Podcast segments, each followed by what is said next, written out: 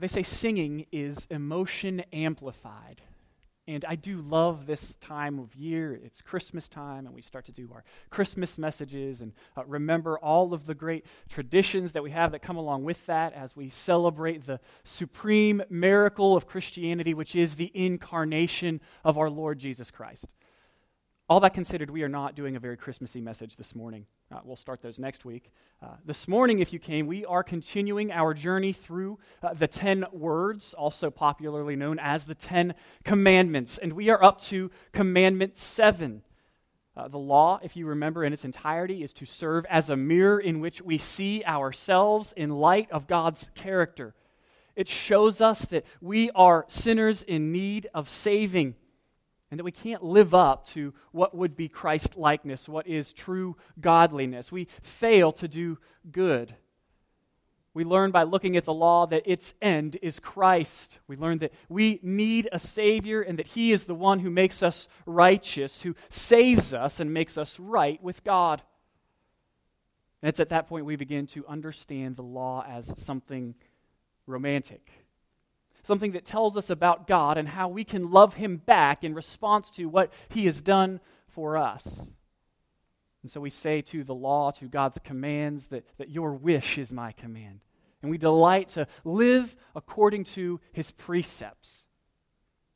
With all that in mind, we're going to again rehearse. We've been trying to remember the Ten Commandments together, and so we've done a little fun mnemonic device. And so we're going to uh, rehearse those once again this morning, all the way up to seven. We'll get the main idea, uh, set out our pattern for this morning, and then pray and get started. And so, if you want to hold up one finger, we've been saying that our God is one and there's none beside him. We worship him alone. The second commandment, we do uh, like NC State Wolfpack sign. If you're a Wolfpack fan, uh, they do this too. And we say uh, it's a kind of an idol. We're not going to bow down or make any graven images. We're not going to worship idols. Uh, number three, we've kind of done the Hunger Games deal. You put the three fingers up like this. You can bring them to your lips and say, I'm not going to take the Lord's name in vain. Uh, number four, I, I did two hands with four, which maybe is eight, but we're just going to say four, and we say we're, we're going to rest in Christ or keep the Sabbath day holy. Number five, we, we brought to our head and said, honor your father and your mother. Uh, number six, we grotesquely make one of our hands a gun and shoot the other one and say, do not kill, do not murder, is the better translation, do not murder.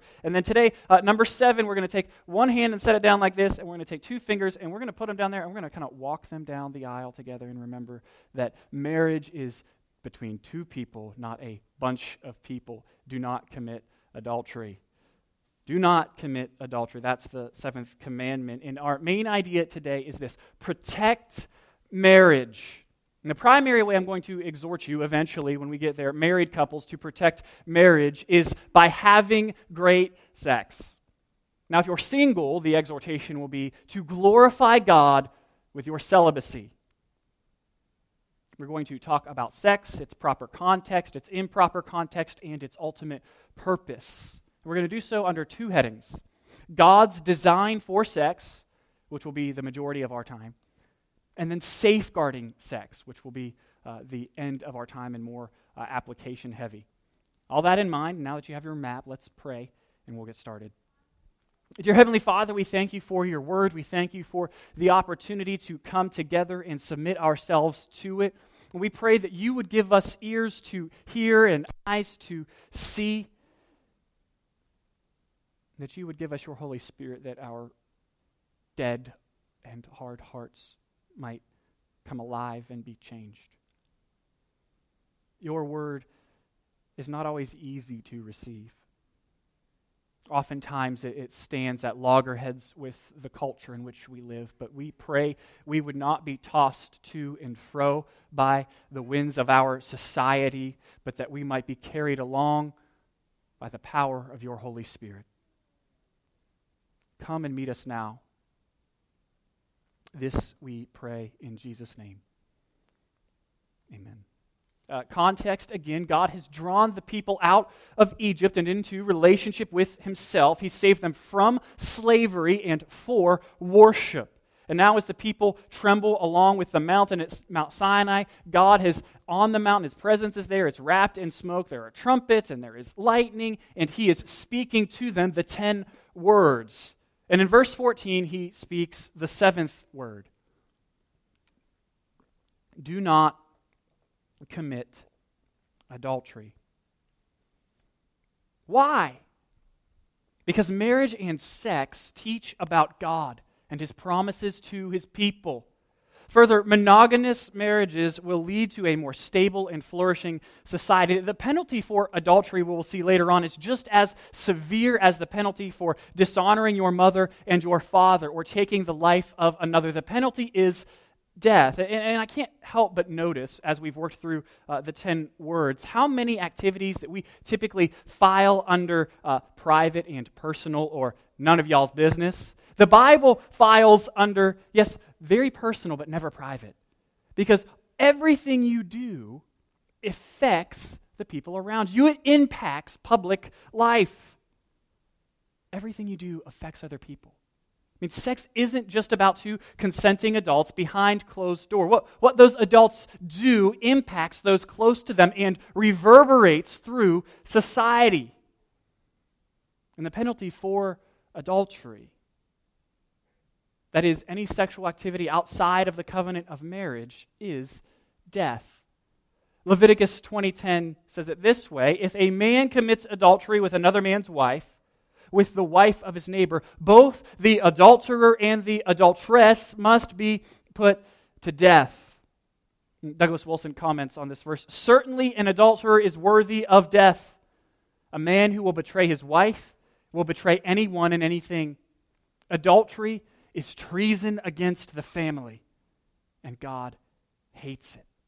Friends, God hates that which threatens to destroy his creation. He hates that which threatens to harm his people.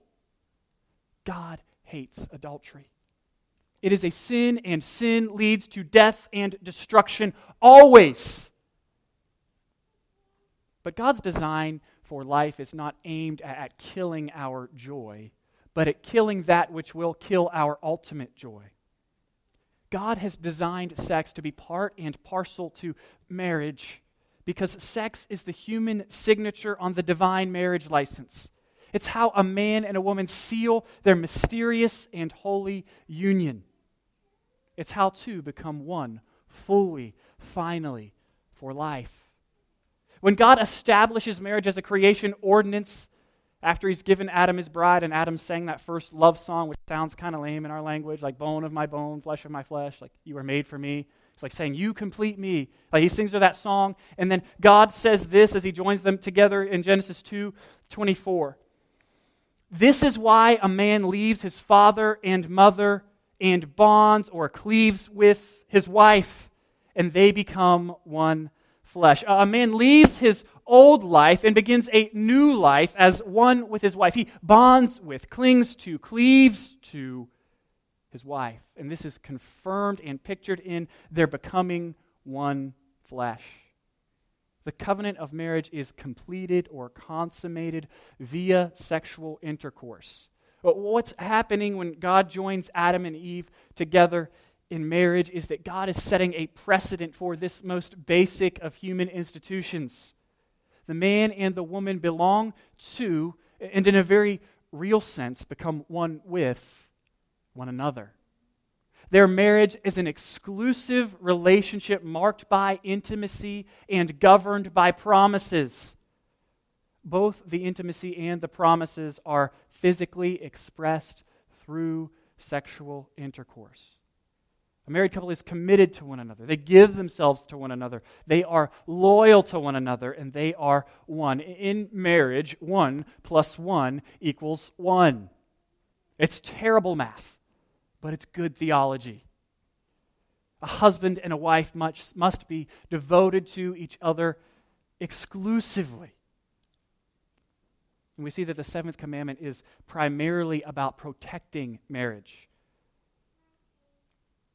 Marriage needs to be protected because ultimately it teaches us about God. Behind this prohibition is something wonderful. That's marriage. That's what's being protected. Mar- marriage is an exclusive relationship marked by intimacy and governed by promises. And it exists to teach us about God. I mean, marriage from the very beginning was meant to point beyond our broken world to the restored world that's yet to come. Marriage has always been about God and the gospel. Paul writes of it in Ephesians 5, quite famously, starting with verse 22. Wives, submit to your own husbands as to the Lord. For the husband is the head of the wife, even as Christ is the head of the church, his body, and is himself its Savior. Now, as the church submits to Christ, so also wives should submit in everything to their husbands. Husbands, love your wives as Christ loved the church and gave himself up for her, that he might sanctify her, having cleansed her by the washing of the water with the word, so that he might present the church to himself in splendor without spot or wrinkle or any such thing, that she might be holy and without blemish. In the same way, husbands should love their wives as their own bodies. He who loves his wife loves himself. For no one ever hated his own flesh, but nourishes it and cherishes it, just as Christ does the church, because we are members of his body. Therefore, this is Paul quoting Genesis, a man shall leave his father and mother and hold fast to his wife and the two shall become one flesh. This mystery is profound. And I am saying that it, marriage, sexual activity, refers to Christ and the church. Paul is explaining the great mystery and meaning of marriage for us, which is this each marriage paints a picture of salvation. Brothers and sisters, your marriage is to be an acting out of the gospel. Ideally, husbands, you will love your wives fiercely. You will lay down your lives for them daily by denying your selfishness and your pride and your comfort. And you will love them as one whose blood is spilt and whose hearts beat on their behalf for their good and God's glory. Ideally, wives, you will love your husbands by devoting yourself to them as the church devotes herself to Jesus. You will love relentlessly by daily denying yourself to serve Him in happy submission to the Lord Jesus for His good and God's glory. Human marriage has always been about God. Sam Allberry comments Human marriage, we see repeatedly, is to point us to the ultimate marriage between Jesus and His bride, the church. It is a signpost to the big thing God is doing in the universe, drawing together a people to belong to His Son that vision explains the contours and boundaries we see in Scripture's teaching about marriage. Once we unpack it, we see why God insists that sex is for marriage, since only in a covenantal relationship with Him do we have the ability to be vulnerable and intimate. We see that marriage is between one man and one woman, since God brings together two unlike yet complementary beings in a union. We see why Christians are to marry only those in the faith, since our union with Christ means we cannot painlessly unite with someone who does not also belong to him. In light of the meaning of marriage, these strictures make sense. When it comes to God's sexual ethic, there's clear rationale for what's commanded. It's at this point many ask Isn't this just repressive, anachronistic? Is God just a killjoy? As we've said already, God isn't aimed at killing our joy, but at killing that which would kill our joy. Most don't believe that, though. Most folks believe that to be truly happy and fully happy is to have no restrictions in one's life, to be uh, completely and utterly independent. This, this, myth to be happy that you must follow your heart without any inhibitions has been swallowed hook, line, and sinker by many in our culture and maybe even many of us. Uh, the myth is often spread through literature and film, and especially song. In 1984, the band Triumph told us follow your heart. You've got to follow your heart. Living for today, forget about tomorrow. Follow your heart. Any other way will lead to sorrow. Don't wait any longer. Follow your heart. In 1988, Roxette told us listen to your heart. And in 2006, Celine Dion told us, let your heart decide. And I can say with the utmost confidence, I'm sure there's a very popular song out there now that has to do with listening to your heart and following your heart. But, but the Bible paints a different picture for us, right? In Jeremiah 17 9, we are told that the heart is deceitful above all things and desperately wicked. Proverbs 14 12 tells us there is a way that seems right in the heart of a man, but in the end, its way is death. Our hearts lie and often lead us to destruction. I think you know this to be true. I think you can think of uh, some types of things you've wanted to do that would not be good for you, that would not lead to your happiness. Uh, for example, eating, right? I, I have a strong desire for food that actually tastes good.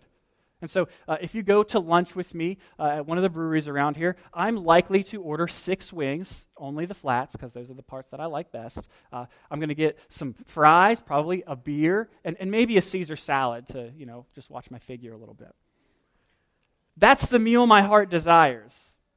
Now, now imagine a few years from now, I go to the doctor and she says to me, Look, Justin, if you want to be healthy, you want to not have heart issues, you need to take a few visits to the salad bar, all right? Maybe eat some kale every once in a while. No, what am I going to respond? But, doctor, I want to listen to my heart. And she's like, Your heart's going to be dead very, very soon if you do. Right? It's, not for my good. Or, or if somebody cuts you off in traffic, sometimes the desire of your heart is to like throw down right there. Some of you I know keep guns in your vehicles. That's not smart. But I think some of you think about reaching for it and, you know, taking matters into your own hand. Justice, right? Sometimes following your heart can lead to destruction. We all desire things that are harmful for us. So, why would we think that our sexual desires are always right? See, our hearts can easily lead us into slavery rather than freedom. It's like the fish whose heart tells him he would be happier and most free on land. If the fish decides that he's sick and tired of just being in that water, being constrained, and hops up onto the shore, well, his freedom will be very short lived. The fish will die. If you try to free a fish by taking it out of the water and putting it on land, you're not helping it, you're killing it. The fish is freest when it's in water because it's designed to be in water. Here's the point real freedom is found not in living by our desire, but by our design. Freedom is not the absence of restrictions, but finding and living according to the right ones. We will be freest and most happy when we live according to God's design for all of life. Happiness and freedom are not found in following your heart, but in listening to God's voice. And that includes listening to God's voice on matters of sexuality in marriage. God makes clear throughout His Word that any and all sexual activity outside of the covenant of marriage is a sin and a breach of the seventh commandment. Jesus' teaching on marriage confirms this in Matthew 19. Starting with verse 3, we read And the Pharisees came up to him and tested him by asking, Is it lawful to divorce one's wife for any cause? Jesus answered, have you not read that he who created them from the beginning made them male and female? And said, Jesus now quoting Genesis, Therefore a man shall leave his father and his mother and hold fast to his wife, and the two shall become one flesh. So they are no longer two, but one flesh. What therefore God has joined together, let not man separate. They said to him, Why then did Moses command one to give a certificate of divorce and to send her away? Jesus said to them, because of your hardness of heart, Moses allowed you to divorce your wives. But from the beginning it was not so, and I say to you, whoever divorces his wife except for sexual immorality and marries another commits adultery. Jesus is basically outlining a biblical vision and purpose of marriage. He's saying it's an exclusive relationship between a man and a woman until death do them part. And notice how, though, the disciples respond with some exasperation in verse 10. The disciples said to him, if such is the case of a man with his wife, it is better not to marry. But he said to them, Not everyone can receive this saying, only those to whom it is given. The disciples are like, If marriage is just two people together forever, you're crazy to get married. Why would anybody do that? It'd be better to stay single.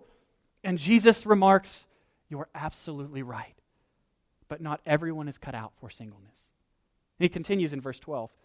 For there are eunuchs who have been so from birth, and there are eunuchs who have been made eunuchs by men, and there are eunuchs who have made themselves eunuchs for the sake of the kingdom of heaven.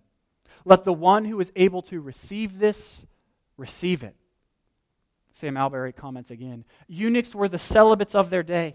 And Jesus indicates that their celibacy might be the result of birth or human intervention or voluntary decision. Whatever its cause, that Jesus goes there right after his disciples have balked at the commitment and seriousness of marriage shows that Jesus regards it as the only alternative. One marries or one remains single. There is no third possibility whether a homosexual partnership or a heterosexual unmarried partnership. As far as Jesus is concerned, the godly alternatives before us are heterosexual marriage or celibacy. Any and all sexual activity that occurs outside of the bonds of marriage is a breach of the seventh commandment. It is sin. When we take sex out of its proper context, we worship it rather than the God who created it and sexual sin is a very big deal. Paul writes in 1 Corinthians 6, starting with verse 9 Do not be deceived. No sexually immoral people, idolaters, adulterers, or anyone practicing homosexuality, no thieves, greedy people, drunkards, verbally abusive people, or swindlers will inherit God's kingdom. Some of you are like, well, that's just Paul. Jesus wouldn't say anything that radical. You're wrong. Jesus does. Matthew chapter 5, verse 27. Jesus says, You have heard that it was said, You shall not commit adultery. But I say to you that everyone who looks at a woman with lustful intent has already committed adultery with her in his heart. If your right eye causes you to sin, tear it out and throw it away. For it is better that you lose one of your members than your whole body be thrown into hell. And if your right hand causes you to sin, cut it off and throw it away. For it is better that you lose one of your members than your whole body go into hell. Why will sexual sin keep someone from inheriting the kingdom of God? Why will sexual sin earn hell? Because the Bible has an extremely high view of sex.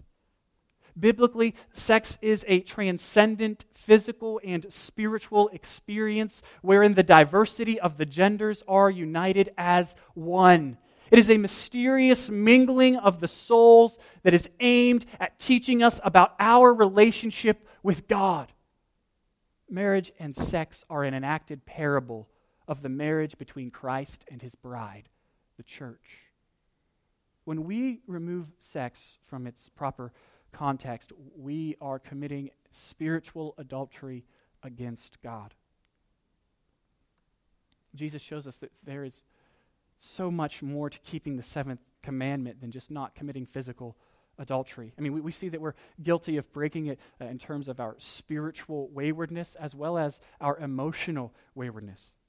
Raises everyone that looks at a woman with lustful intent has already committed adultery with her in his heart. I mean, we commit heart adultery every time we entertain sexual impulses unrelated to our spouse.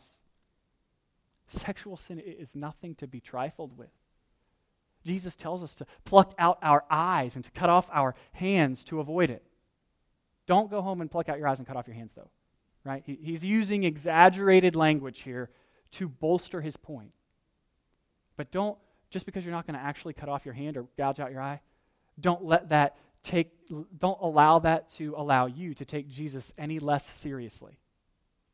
He's very serious. We are to work to rid our lives of every hint of sexual immorality. I want to return to, to 1 Corinthians 6 again. I read verses 9 and 10, but I'm going to continue on and read verse 11 as well. It says, Don't you know that the unrighteous will not inherit God's kingdom?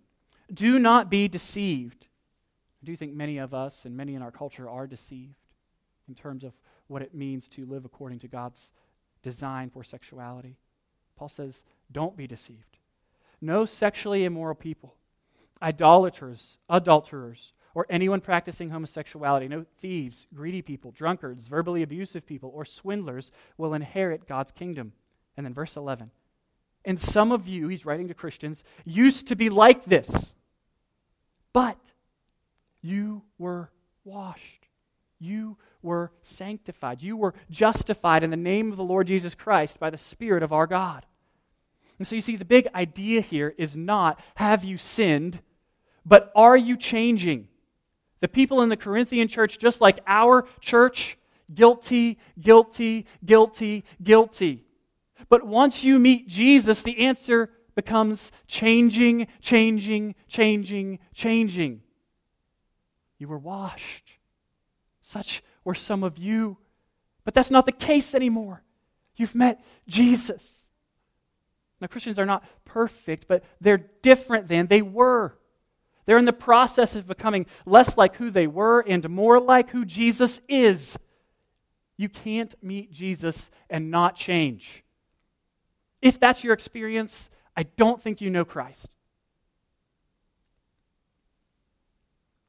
Perhaps you're one that has made an idol of sex in your life, one that fits into these categories of heart adultery or physical adultery or spiritual adultery. Friend, I want you to know this doesn't mean that there's no hope for you. It simply means that you must repent and trust Christ and grow in grace. I always say it's okay to not be okay, but it's not okay to stay there. Jesus loves you where you are right now, but once you meet him, he will not leave you where you are right now. He will change you. Put your faith in him. When you put your faith in Jesus, you are washed of your guilt, freed from your shame, positionally justified before God. But practically, you are not yet perfected, and you are called to grow in grace by becoming in practice what you've been declared in Jesus, which is holy.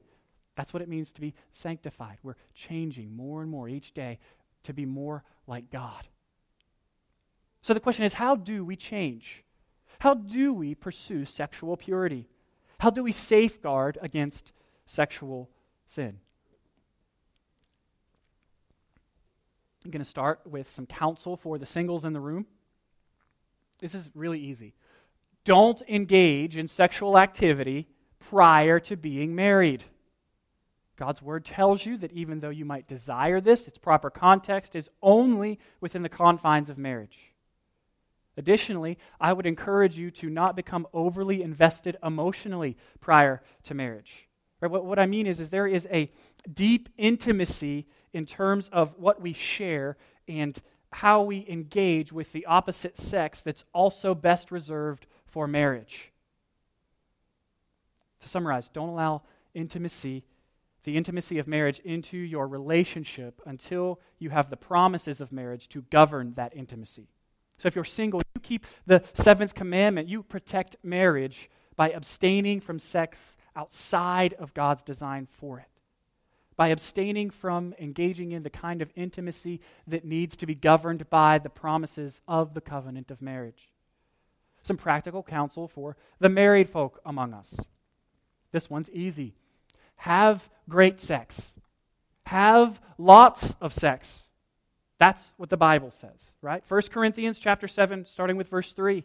A husband should fulfill his marital responsibility to his wife, and likewise a wife to her husband. A wife does not have the right over her own body, but her husband does. In the same way, a husband does not have the right over his own body, but his wife does. Do not deprive one another sexually, except when you agree, for a time, to devote yourselves to prayer then come together again. And as one of my buddies famously paraphrased this, and again and again and again. Otherwise, Satan may tempt you because of your lack of self control. See, God's prescription for defending against sexual immorality is sexual morality. It's sex in your marriage with your spouse. Notice, too, that the only time you're supposed to not engage in sexual activity, regular sexual activity with your spouse, is when you are devoting yourself to prayer. Now, imagine in some of our circumstances, some of you are not praying that much, right? Have you been faithful in this? This should be one of those commandments that we delight to obey. That's the positive side of the seventh commandment. That's what, that's what the seventh commandment is protecting, is sex within marriage. If you are married, your job is to protect your marriage and sexuality by having sex. Sex in marriage is like oil to an engine. Without it, uh, the friction between all the moving parts is going to burn out the motor. Right? Sex in a marriage builds intimacy, and it renews the promises that govern that intimacy. Sex is good for your relationship. Do it. Now, the last bit is for everybody, whether you're married or single. First, do not view, read, or otherwise engage with pornography. Typically, women need to guard against romance and literary porn more than men, and men need to guard against visual pornography more than women. But the truth is, we all need to guard against all types of pornography. Pornography is the epitome of sexuality misused. It contributes to sexual addiction, sexual slavery, and sexual assault. It impacts those statistics, I can say that word. It impacts the statistics which bear out the truth that one in four women are sexually assaulted, as well as one in six men. And those are just the reported instances. We live in a culture that is sex crazed, untethered, and out of control.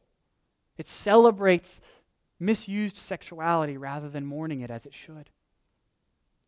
And so we must put protections in our lives. We must put protections around our ears and our eyes. I mean, if you're going to read a book, read a synopsis before you pick it up and ask, is this going to be helpful for my marriage and my relationship with my spouse and with my Lord? Put internet filters on your computer to inhibit pornographic material from presenting itself to you and to keep yourself from seeking out pornographic material. 30% of all internet data is pornographic. That's more traffic than to porn sites than Netflix, Twitter, and Amazon combined. Some of you contribute to that traffic, and you need to stop. You need to change and turn from this sin that has a grip on you. I mean, if that's you, if you're struggling with pornography, talk to someone you can trust. I mean, put Triple X Church or, or Covenant Eyes or some other program on your computer to help you against this sin. I mean, some of you might need to put your computer in a public space or maybe even get rid of the internet altogether. I think it's better, far better, to be inconvenienced than it is to be deceived about the nature and the severity of your sin. Brothers and sisters, utilize the gift of the church. Forge strong friendships. Be accountable to one another. Confide in one another. Be honest about your weakness. Be honest about your own vulnerabilities and put in your life personal safeguards that help you to honor God with your sexuality. Protect yourself and marriage uh, by defining your life forward and then living it backward, right? Have a plan in place. Have a long term perspective and long term protections that ensure you will not fall victim to the grip of sexual sin. Lastly, I think it will help us to protect marriage if we remember uh, another truth from 1 Corinthians chapter 6, down there in verse 18. We read these words You are not your own, you were bought at a price. Therefore, honor God with your body. You are not your own. You were bought with a price. Every part of being a Christian is a derivative of that one verse. Our bodies were purchased for God when Christ died on the cross. Now they are inhibited with, inhabited by God's Spirit. This means that whatever we do with our bodies is directly related to our fellowship with the triune God. Friends, God cares about what you do with your body. I think this is illustrated well for us when we set Romans 1 right next to Romans 12. Let's look at Romans 1 24 to 25. Here's what we read God delivered them over in the cravings of their hearts to sexual impurity, so that their bodies were degraded among themselves. They exchanged the truth of God for a lie and worshiped and served something created instead of the Creator, who is praised forever. Amen. Th- those at war with God put themselves under the wrath of God by following their hearts into sexual impurity. They dishonor God with their bodies. Now, now let's contrast that with Romans 12, starting at verse 1. This is what we read. Therefore, brothers, by the mercies of God, I urge you to present your bodies as living sacrifice, holy and pleasing to God. This is your spiritual worship. Do not be conformed to this age but be transformed by the renewing of your mind so that you may discern what is good, pleasing, and what the perfect will of God is. those who have experienced the saving mercy of God offer their whole lives in worship to God. They honor God with their bodies. If we understand you are not your own, you were bought at a price, then it will be our joy to submit ourselves to God's design for marriage and sexuality.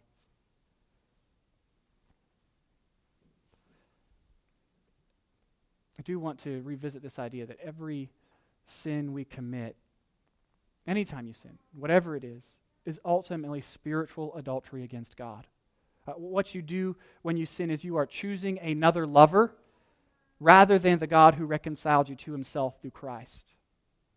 You are leaving the greatest treasure, the greatest love there is in the world for lesser pleasures and lesser lovers. This is pictured for us in the book of Hosea. Uh, in the book that bears his name, Hosea is commanded to take a wife, uh, and God tells him of the front end, she's going to be unfaithful to you. Hosea's marriage then serves as a metaphor that vividly portrays the unfaithfulness of God's people to his covenant. I love the scene after uh, Gomer is Hosea's wife's name. She, she's run off and uh, she's sold her, she's just slept around, uh, really lost everything. She's been sold into slavery. And in verse 1 of chapter 3, this is what God tells Hosea. He says, Go again. Show love to a woman who is loved by another man and is an adulteress, just as the Lord loves the Israelites, though they turn to other gods. We don't have all the details of, of how this plays out in Hosea chapter 3, but we can imagine uh, what Gomer might have looked like in tattered clothing, what she might have felt being desperate and enslaved, and what she might have thought as she saw her husband approaching from a distance to speak with the man who owned her, the man who owned her as a result of her own foolishness. I mean, we, we can imagine the regret and the pain that must have flooded her heart as she thought of what could have been. And we can imagine what it might have been like, what her shock might have been like, what her joy might have been like when Hosea obeyed God and bought her back to himself. He bought her out of slavery. He was loyal and faithful despite her adultery, despite her unfaithfulness. Brothers and sisters, we are Gomers, all of us. We are all guilty of abandoning God for other and lesser loves again and again and again.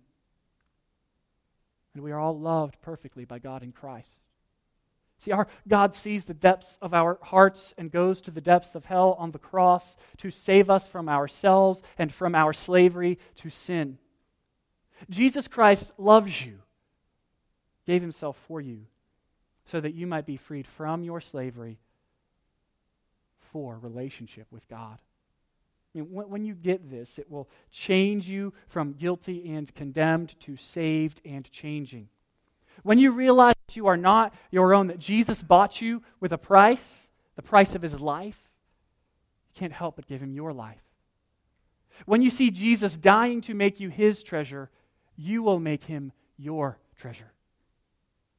It is this gospel that Jesus lived in your place died in your place and rose from the grave so that you could have a place in God's family.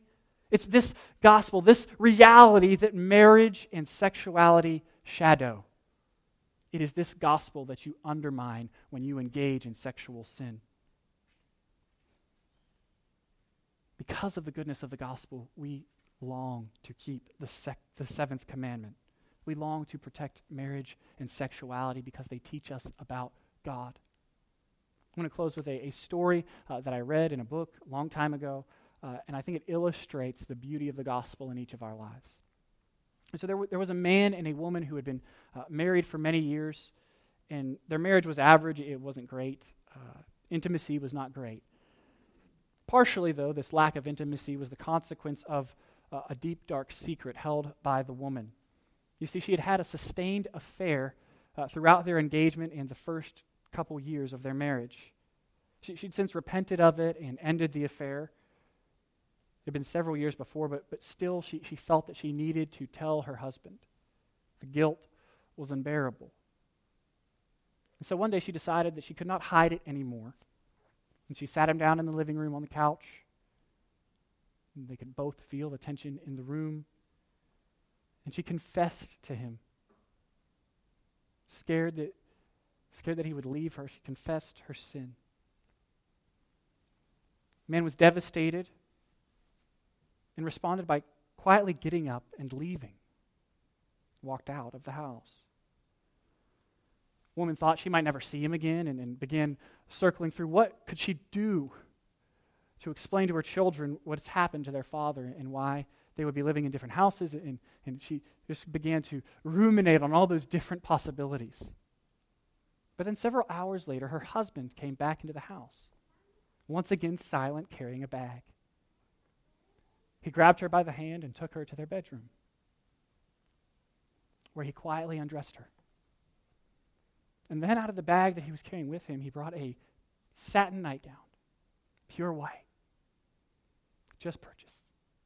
He put it on her and said, I choose to see you as Jesus sees you. Church, faith in Christ puts all of us in white. Forgiveness can be had.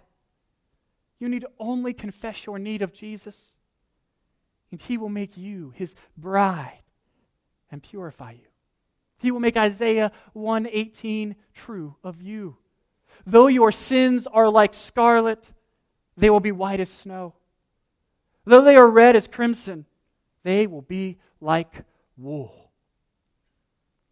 Friends, let us rejoice in the wonderful relationship we have with God, this exclusive relationship that's marked by intimacy and governed by his never failing promises. Let us delight in the reality to which all marriages point, which is the marriage between Christ and his church, the consummation of all things.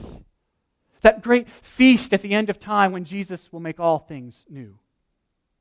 Let us be a people that live with this hope that preach this gospel by protecting marriage and proclaiming Christ. Let's pray. Dear Heavenly Father, we thank you for your kindness to us. We thank you that your word cuts us to the core and that it breaks our bones sometimes. We also thank you that your word breaks bones in order that they might heal. Father, we pray for, for those of us that are hurting this morning and enduring the consequences of our sin, being confronted with it, that, that you would break and reset our bones, that we might heal, we might confess our sin and come to you, and experience the forgiveness that you promise to those who love you and put their faith in you. Lord, we thank you that we can confide in one another we can, you've put us in a community that can help us to become more like you. Thank you for allowing us to be the sheep of your pasture, to be called your people, your bride. Thank you for cleansing our sin and putting us all in white, that we might be united to you forever. This is good news. It's in Jesus' name that we pray.